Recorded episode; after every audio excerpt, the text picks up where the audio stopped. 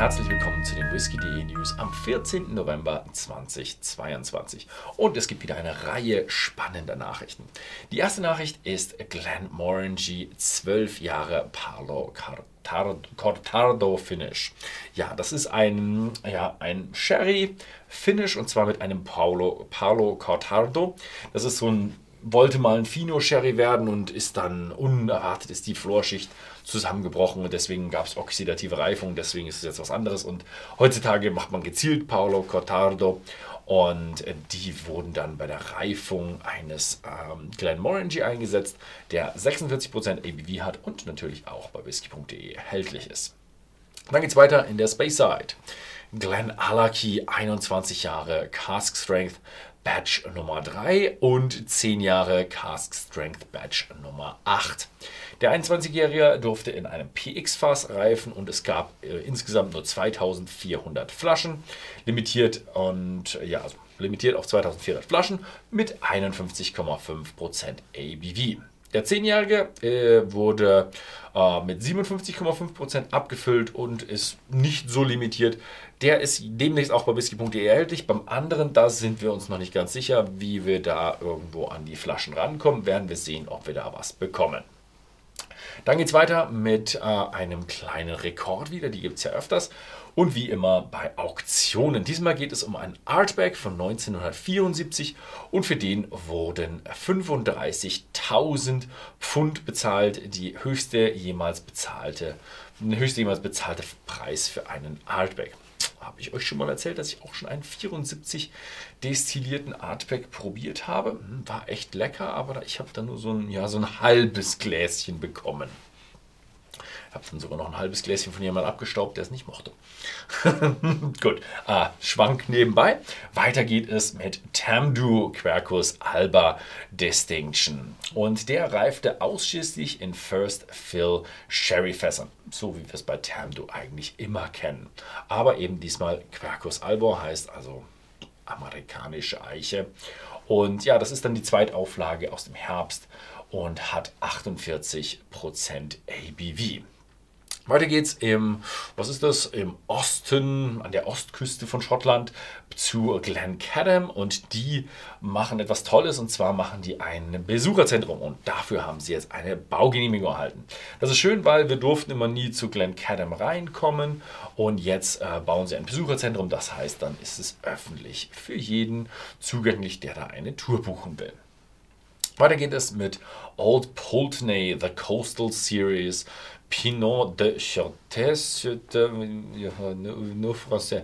Ähm, also ein französischer Likörwein eben aus diesem Chateau mit 46% ABV und ohne Kühlfiltrierung und ohne Farbstoff und auch demnächst bei whisky.de erhältlich.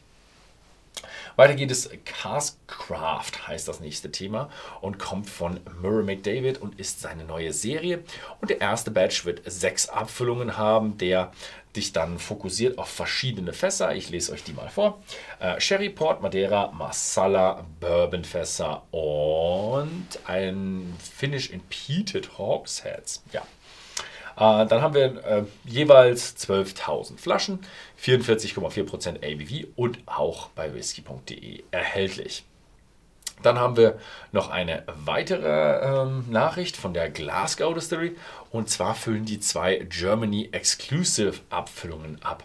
Die gehen in Fassstärke, die 1770 Glasgow Peated Moscatel Finish mit 60,5%, aber auch limitiert auf 284 Flaschen und 1000, äh, 1770 Glasgow Tokai, Tokai Finish Single Cask 59% ABV und auch nur 274 Flaschen. Beide sind aber natürlich auch bei whisky.de erhältlich.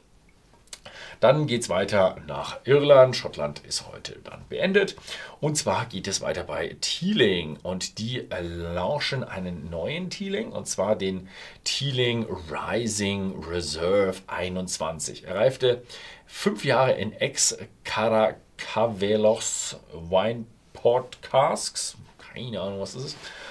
6000 Flaschen weltweit, limitiert auf 46% ABV. Ähm, ja, erst kommt die mal ein bisschen in Irland und dann geht die Abfüllung so ab März äh, soll sie dann äh, auch irgendwie international, äh, ja, ab März 2023 soll die dann international auch verfügbar sein. Nur wenige Nachrichten von Irland, das war's. Und es geht weiter mit USA. Und zwar ähm, gibt es eine Marke, die heißt äh, Uncle Nearest Whiskies.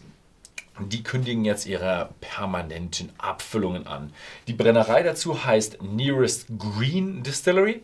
Und die haben jetzt, wie gesagt, drei Permanent Bottlings.